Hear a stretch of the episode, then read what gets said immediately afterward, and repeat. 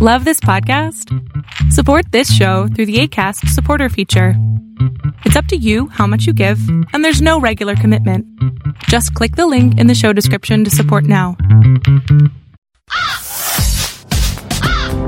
This is Eating Crow with Pete Durand. Hello, everyone. Welcome to another thrilling episode of the Eating Crow podcast. I'm joined by Sonny Linebarger. Sonny, nice to meet you. Yes, likewise. Pleasure to be here. Well, it's the second time we've met, actually, I guess, right? Right, technically. So, um, you know, I, I do a lot of these. You have one of the most professional backdrops I've seen in a home office studio. You. It's intentional, too, isn't it? Uh, absolutely. Are you an avid reader? This is just what I can fit on this shelf and have a pretty background. I have another bookshelf here, another bookshelf downstairs, a bookshelf in, in our room. My husband thinks I have a little problem, but I don't. I don't see a problem. with it. What's your favorite genre? Uh, leadership, self improvement, uh, you know, mindset, growth, growth, growth. Whatever, uh, whatever avenue you can take it. What's the most impactful leadership book you've ever read? Ooh, Tribe of Mentors, Tim Ferriss is excellent. It's like 11 inches thick, but it uh, it really just goes through you know an, uh, hundreds of people and their experiences, and uh, and so that's it's kind of a cheater book, right? Because you get a ton of experiences inside of one book. That's a really great question. God, probably at least two books a month, if not more than that, if I really get into one. Um, one that I just am in the process of, I'm on the last chapter now, is uh, Compete Every Day, Jake Thompson. Excellent book. So, yeah, I, I eat up all that I can. I think you did. You do a post on Compete Every Day? I did, yeah. Yeah, I commented. That's the first time I commented on one of your posts. That that that struck me. So that's great. Yeah. Yeah, he's a great guy doing doing some really good work out there. By the way, big fan of Tim Ferriss. Uh, there's a guy on the edge pushing everyone to push their bodies, their minds, their souls in a in a completely new direction. That's great. Yeah, absolutely. So it's interesting. You're an avid reader. You're a leader. You're a, a spokesperson, and most people would not consider that to be the traits or characteristics of someone who's the chief operating officer at a hospice company. Yeah, I think you're probably exactly right, which is what takes some folks by surprise.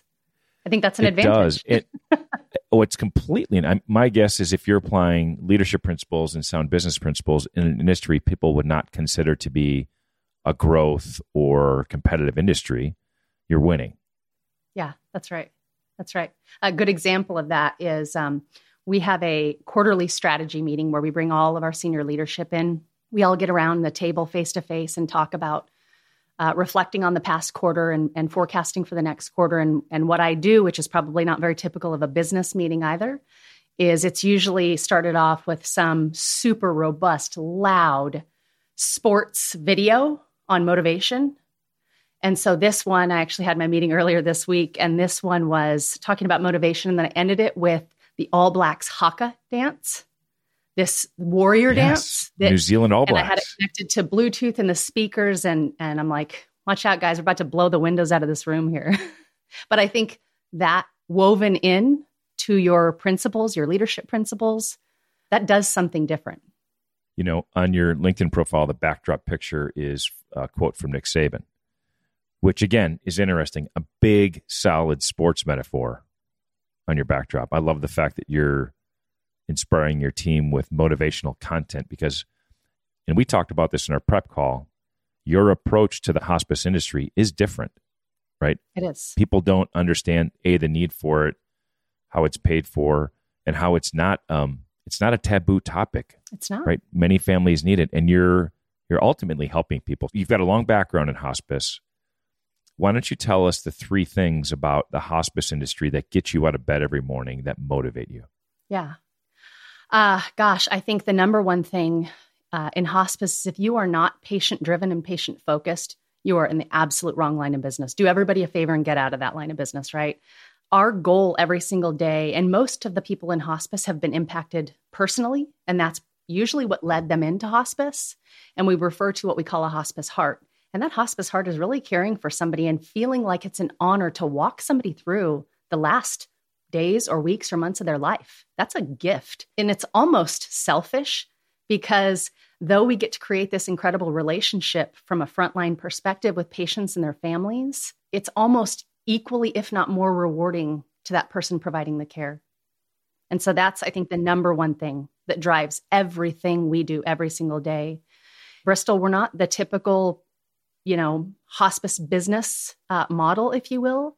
Most every single person on our executive team, we don't lead from an ivory tower. We all have been frontline caregivers. Most of us started out our careers as CNAs, which is, you know, if you're looking at it from a professional perspective, it's kind of that very first rung on the ladder.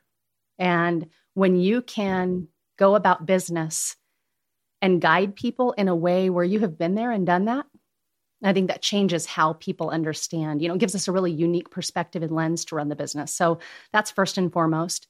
Second of all is the messaging out there. Almost, you know, we're over 30 years into the hospice benefit being a, a Medicare, it was enacted with Medicare to be this benefit that people are entitled to. They work their entire lives and they're entitled to this benefit. And and the sad part is as far as we are in this 30 plus years, some people still don't have a good understanding as hospice. There are some people who only get, you know, they find out and they they seek curative care over and over and over and then by the time they come on hospice, they get 3 days of hospice care. And that's just that's a shame. It's a shame because they deserve the care, they deserve the education, they deserve to be walked through that process with a full circle of support around them. So I'd say the messaging and really getting that out there, getting the appropriate messaging and casting out any of those that it's a taboo topic. And then I think third of all is if we're providing, if we're doing the good messaging and we're providing this incredible care, we have got to hire the very best people to be able to ensure that care is provided.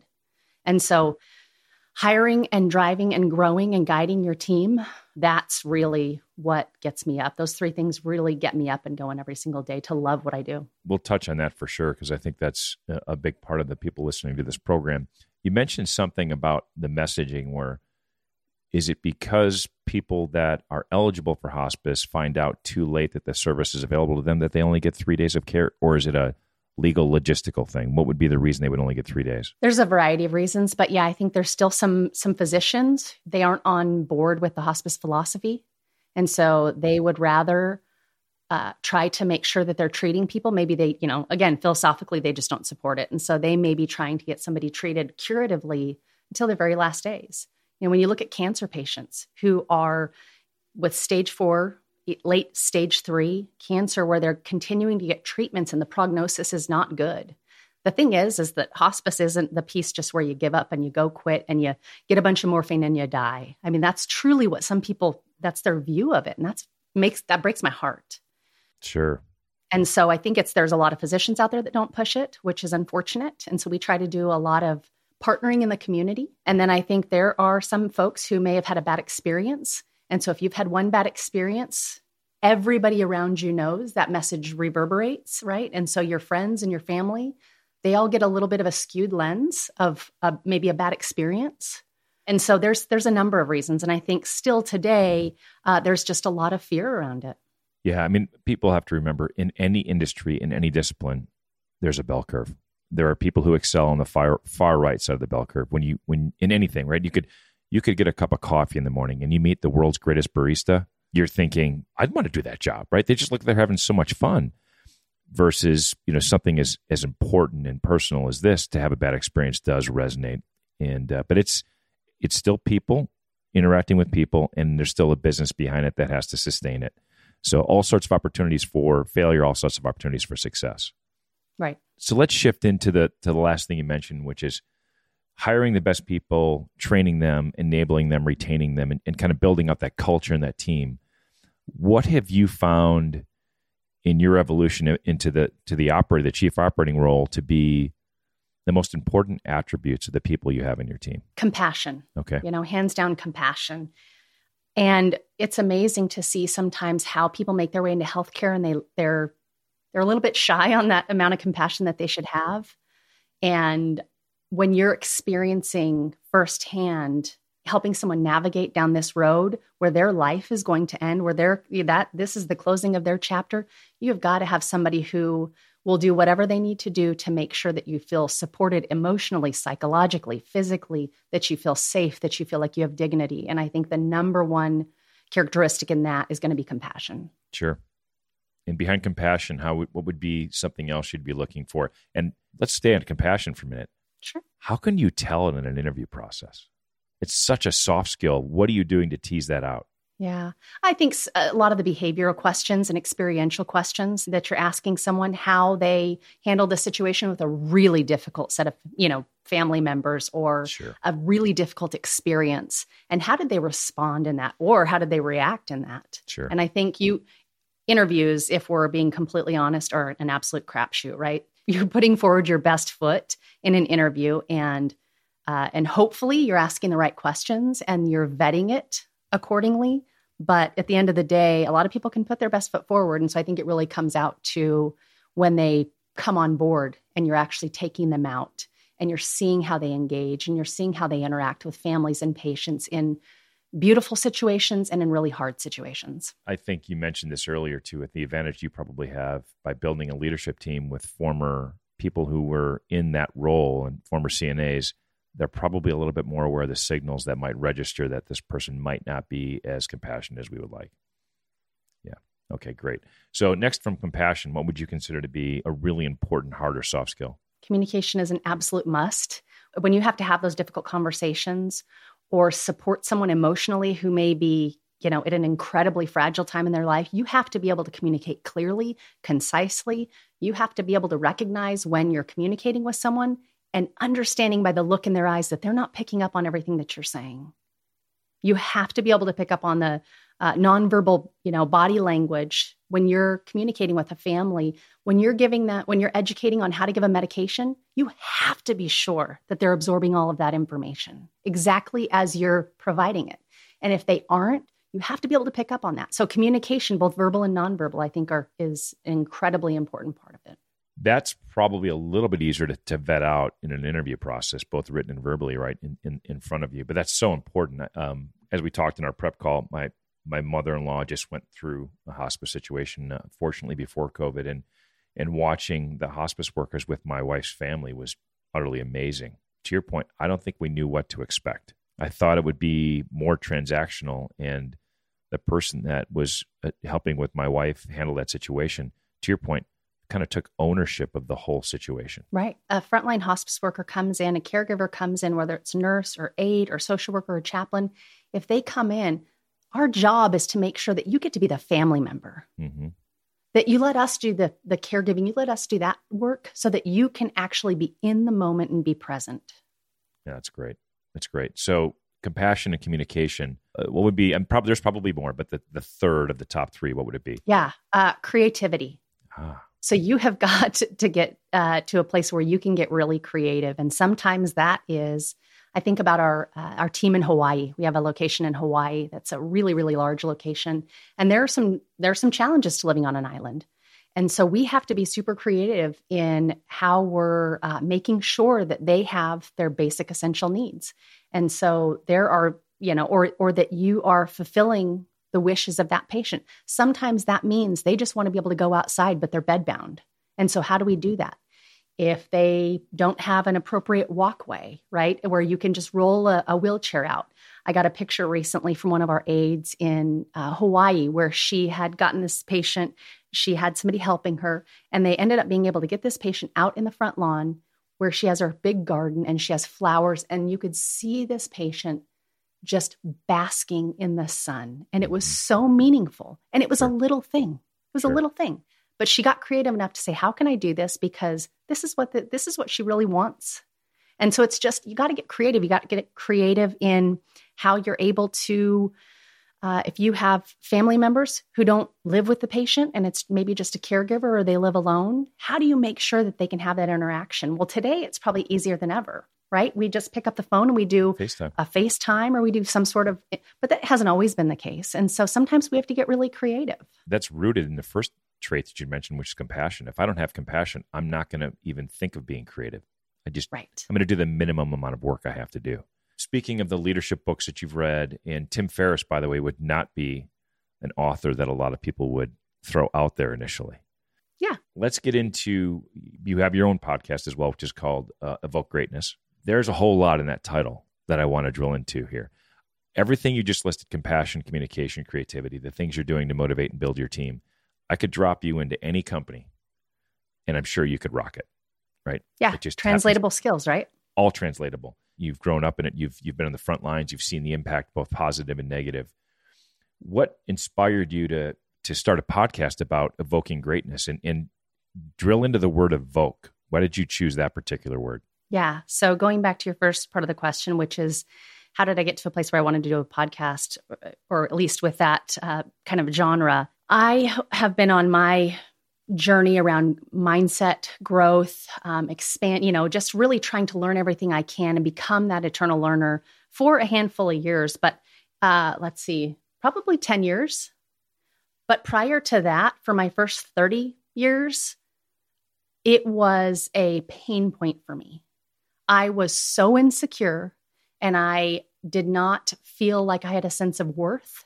Um, and it was something that I always battled with. I battled with through school as a kid, I battled growing up, and I even battled early on in my career. And so that had me make some poor decisions in leadership, even as an early leader, and as I was trying to figure that out. And so I really got on this kick where I I wanted to figure out how do I grow? How do I expand? How do I not just have these blinders and this be the only view I have? I think I started following Lewis Howes and um, School of Greatness and his podcast, and then started, you know, reading more books and started exploring that even more. Carol Dweck, her book on mindset. All of that, it was like every book got me excited for the next one. I wanted to consume everything I could. And then I started putting it into practice.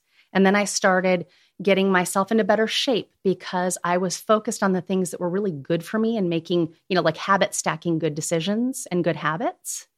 And so all of that has just been this kind of work that I've been doing over the course of the last 10 years. And I love sharing all of the things that I did wrong. And it hasn't always been that way, right? Sometimes you, when you have a big ego and you don't want to share all the mistakes you've made and the areas that you could have made better decisions that you didn't, when you get past that ego piece and you're more along the lines of trying to serve others by way of sharing that, you know, I've had people who have shared things with me that helped me avoid the mistakes that they made. And so that was a gift to me. And so, how can I, if I had people who helped me along the way, it's my responsibility to make sure that I do the same for others. And so I try to do that in my everyday interaction. I try to do that as I lead. I try to do that as a friend and a mom and a wife, maybe even get a little bit bigger of an impact or reach. And so I had really wanted to do this for probably a year prior to actually just saying, that's it, I'm going to do this. And so I finally decided to do it. And then it was like, then you have to decide a name. And that feels like a bigger deal than even making the decision to do a podcast. Yeah, that the creative block. Yep. That's right. So I had to research and figure out a name is really, really important. And so I have pages and pages of potential names that I was going to call the podcast, but greatness had to be in it because that is the, you know, I have a constant direction to strive in and that never stops. So greatness, you don't just hit a wall and you stop and then you're great. Like it is a continual evolution of the of trying to get to a sense of greatness. And then evoke is to call something from within, right? I, I can be great on the outside, but if I'm not great on the inside, then I'm incongruent there.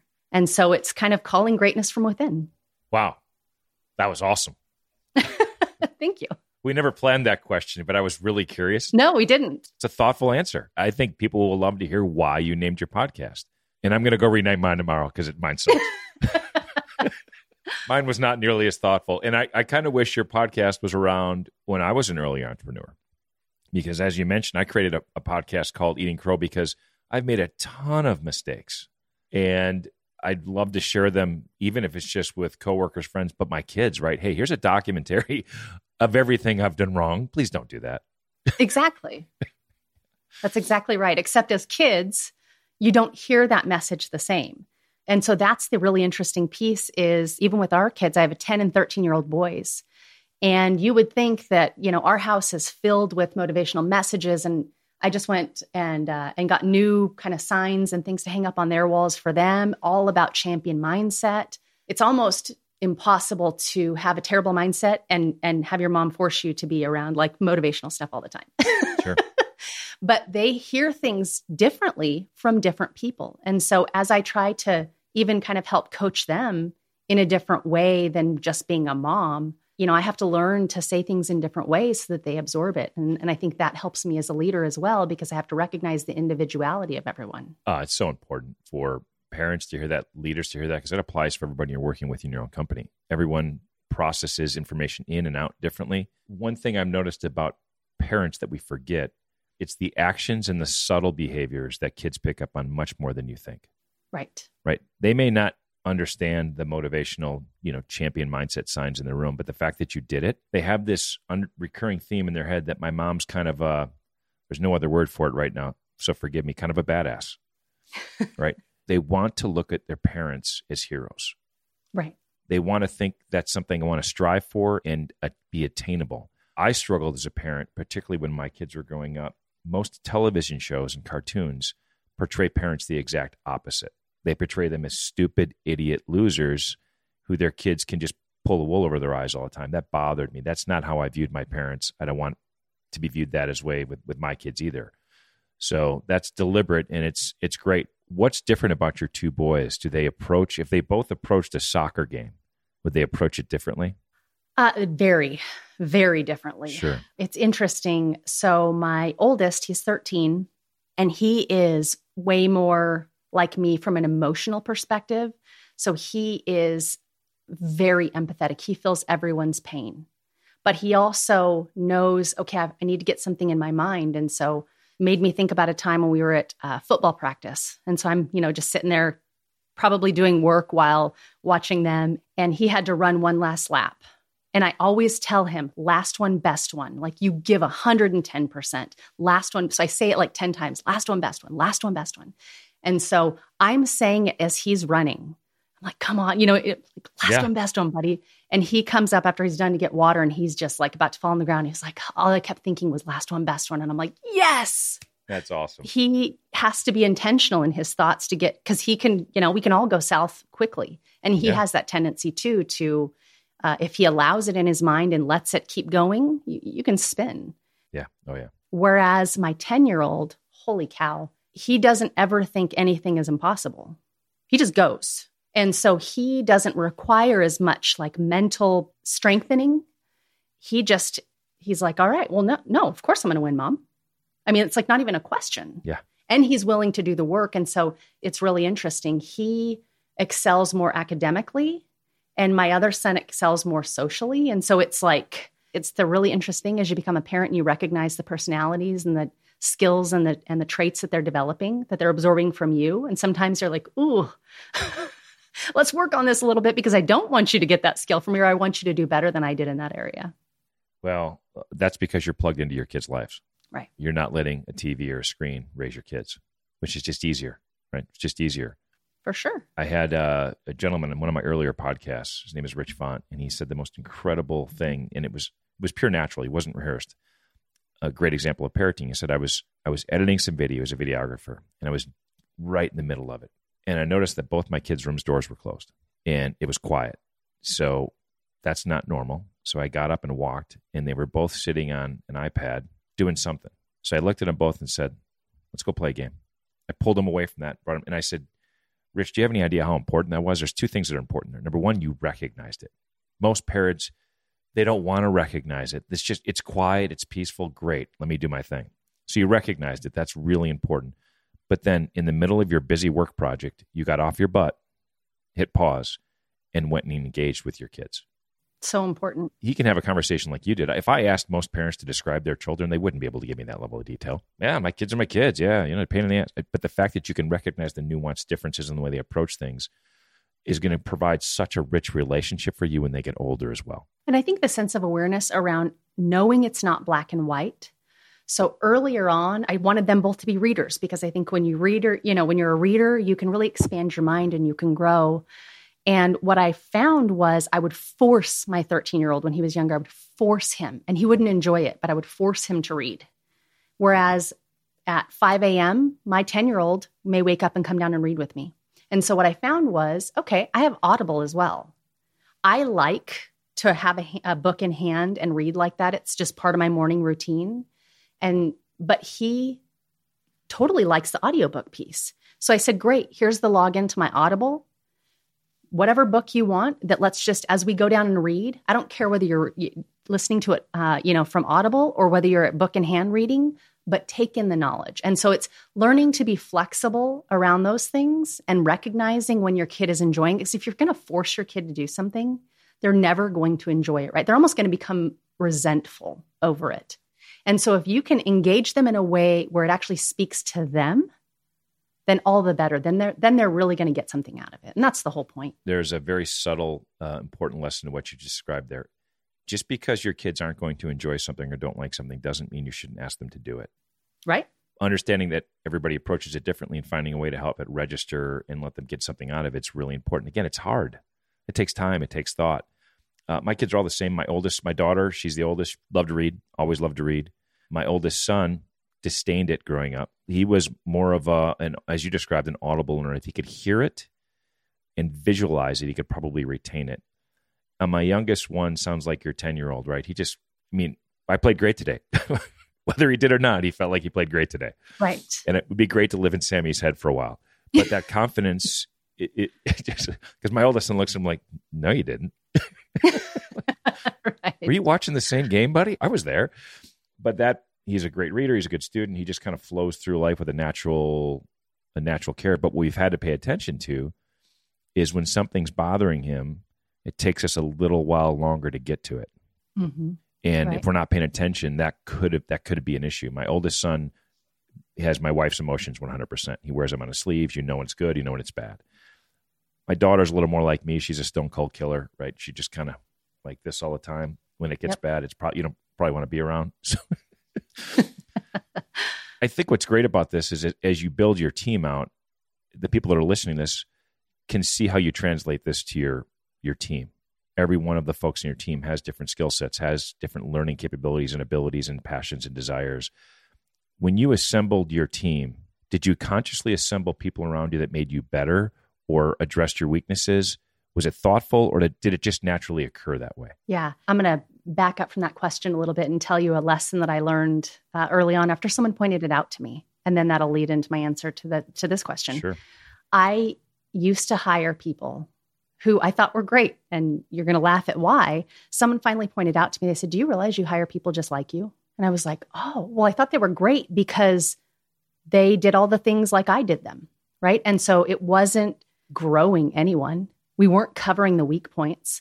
I was hiring people who had the strengths that I had that didn't have the strengths of the weaknesses that I had to, you know, help plug the holes. And so I really had to sit on that feedback for a little bit. And I thought, well, wait a second. Okay, well, you know, maybe this is right and, and kind of work through that, unpack it a little bit. And so the team that I have today, holy cow, I'm so grateful.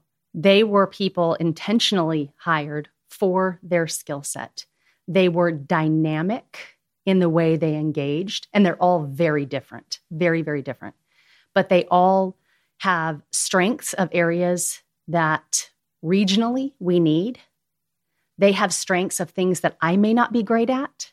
And so we're not missing anything, you know? And so we really balance each other out well. And is as much as I think I'd walk through fire for them, I think, you know, the same goes both ways. And if you can lead that way and you have a team that feels that sense of support around one another and empowerment, then they're going to go out and they're going to lead those teams that way. You know their teams and, and it's going to be a ripple effect and that's a really that's a gift. One of the hashtags in your profile is the rising tide mentality. Yes.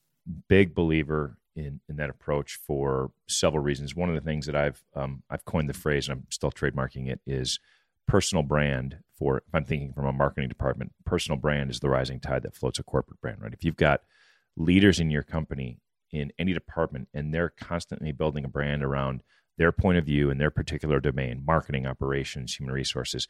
It doesn't even have to be the company's point of view. Now you've built a company with really intelligent, thoughtful, provoking people, and you simply look at that brand and go, Holy cow, that's a group of people I'd like to work with. Right. Because they're enabled to have their opinion. And what you just said is the team feels a sense of support from each other and they'll lead their own teams. That's a rising tide, isn't it? And it all ships benefit from it.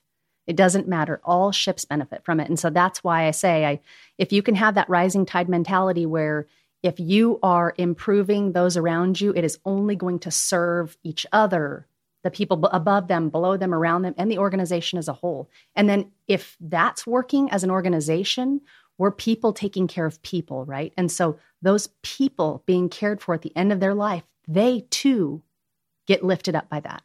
Wow, that's powerful. People taking care of people. At the end of the day, if if everybody approaches it with compassion, as you described before, the right communication and creativity, they feel like they're bringing their A game, then that does translate to their patients and their family members without a doubt.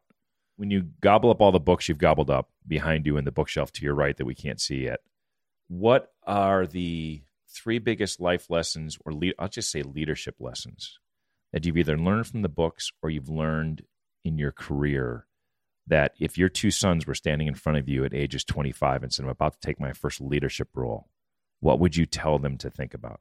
The number one thing that I constantly talk about, it, whether it's at home, personally, professionally, at work, other people's opinions are none of your business. It's the most powerful advice that if I could go back to my 18 year old self or my 10 year old self or anyone around me, other people's opinions are none of your business. They do not serve you. They will oftentimes hold you back.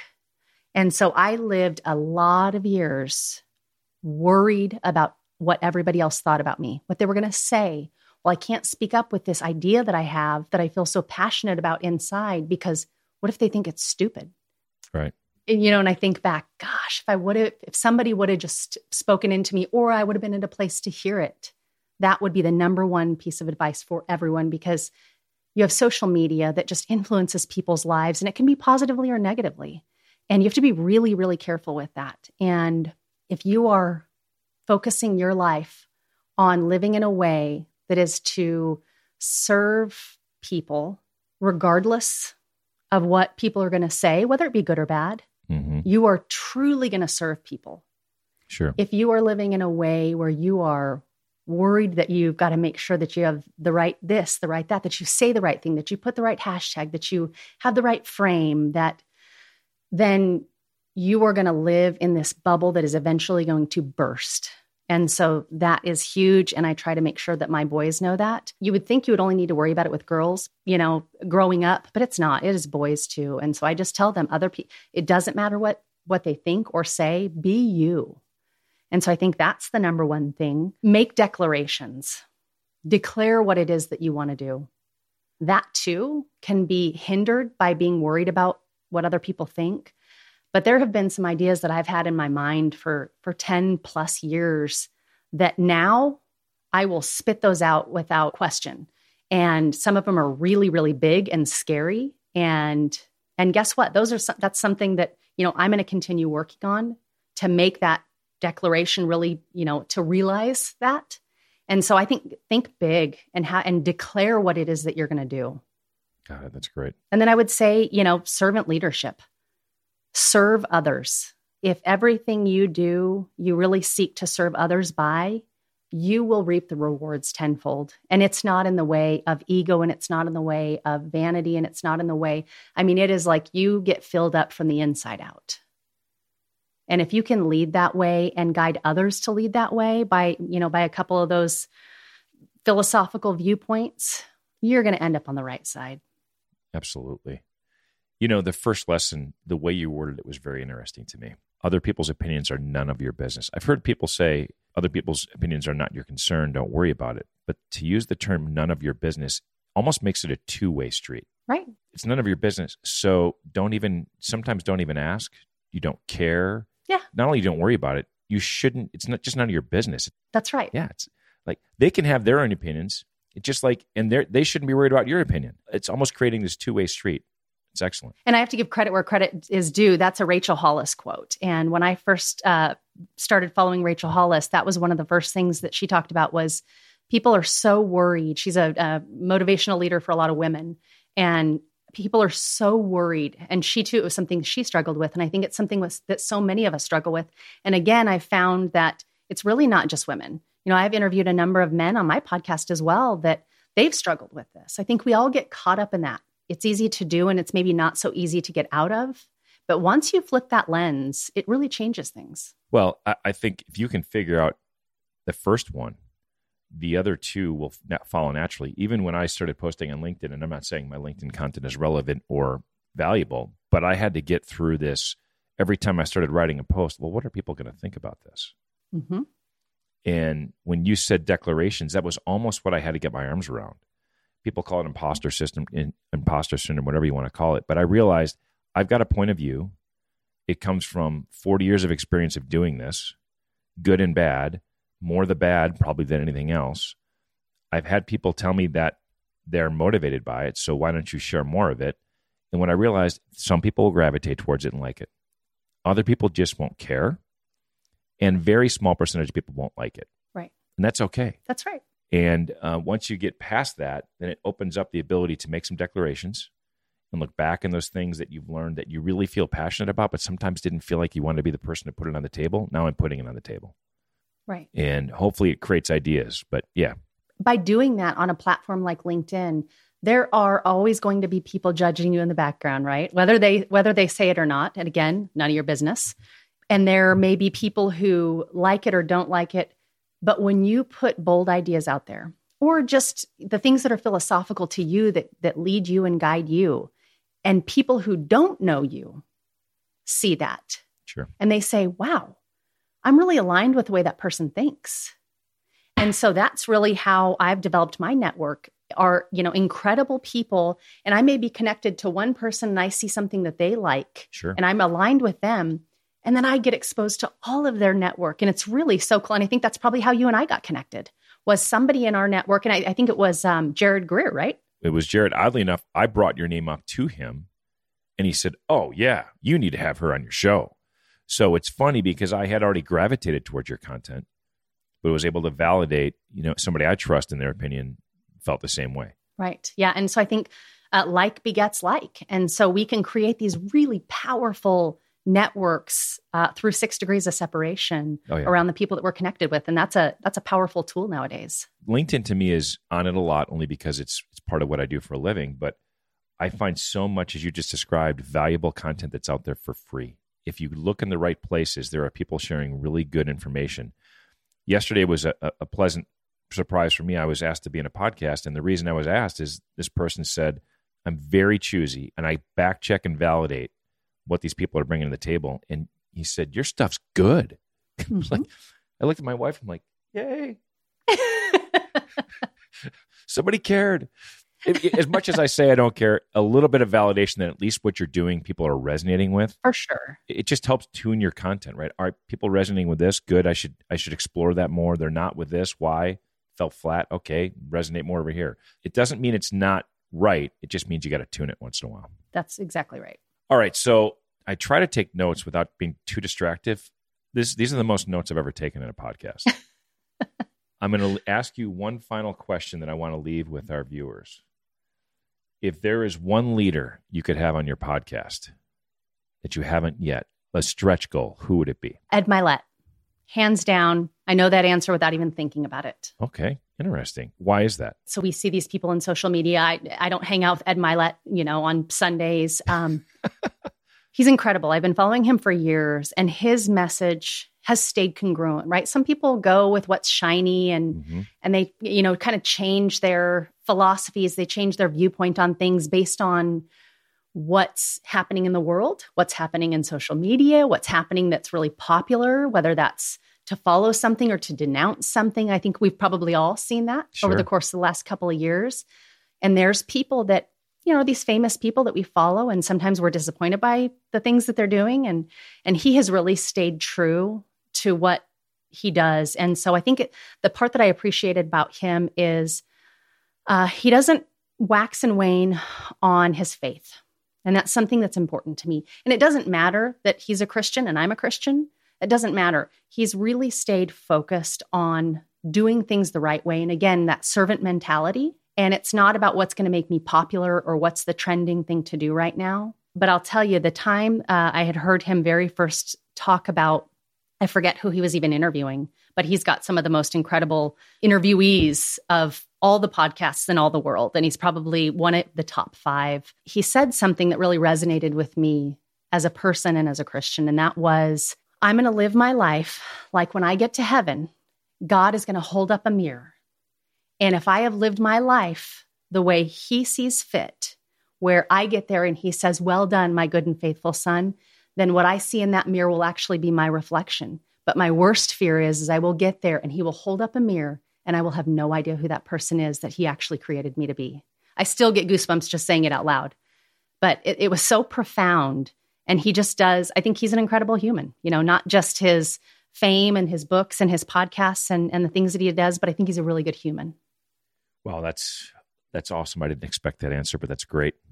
It's it's it, I mean, it's one of the reasons I wanted to have you on the show is I know you're a very faith-driven person. I did my first what I'll call truly faith-based podcast episode on the line Within with Chris Granger. I don't know if you've seen any of his stuff. He's fantastic. And his podcast is growing because he's he's reaching people with a really great message. He probably pried more out of me than anyone has in a long time. but it's all out there now. You can hear it. So there we go. you want to find out what makes me tick, but I you have to be true to your message. You have to be true to your faith and recognize that some people and by the way, there are people that won't align with it that respect it, right? If you deliver it in, in a thoughtful way. And there are people that will just trigger off an emotional reaction and they got to remember that their opinion is none of my business. Absolutely. And exploring different views, right? It doesn't mean that that changes your view. It doesn't mean it doesn't change your view. But being open to exploring alternate views of, you know, if we all looked at things with the same set of lenses, this world would be really, really boring, right? We'd be a bunch of minions. Oh. But I think the beauty of the world we live in today is the fact that we all get the lens that we have that's shaped by the experiences in our life. And that's how we end, you know, that's our way of being. It is completely, and it, and at the end of the day, most people, I'll, I'll use the term most, are trying to do the right thing. How they were raised, whatever their faith is, the environment they've been in since they, you know, became an adult, all those things contribute to their opinions. But at the end of the day, most people don't wake up and try to be intently harmful. Right. The people that do get a lot of press. Inherently, it taints our views of society. But most people I encounter are trying to do the right thing. And that's to your point. I enjoy those conversations about, hey, one of, one of my closest friends is is Jewish. His wife is is you know Catholic, and we have some amazing discussions about what his faith means, and they're really powerful and, and they're thoughtful, and we challenge each other. And at the end of the day, we smile, and one of us picks up lunch the next time the other one does, and just we just continue the conversation. So I think it's fantastic to to take that approach. Sonny, thanks so much for uh, I think just a rewarding episode of really poignant tips on leadership and and compassion and weaving that into what you do at Bristol, which I think is just an incredible mission. And uh, we wish you nothing but the best. Thank you. I, I uh, appreciate it, and I uh, I'm really grateful to be on this. I think you're an incredibly thoughtful host with the questions that you have, and it's been a really good time. Well, thank you. Well, thank you so much. And I'm going to probably see if I can get you on this in a year or two and see where things at. Especially, I want to see how your boys doing in whatever sport they're playing at the time. Wonderful. Thanks, honey. Thank you. Thanks for checking out Eating Crow. Like and subscribe so you never miss a video.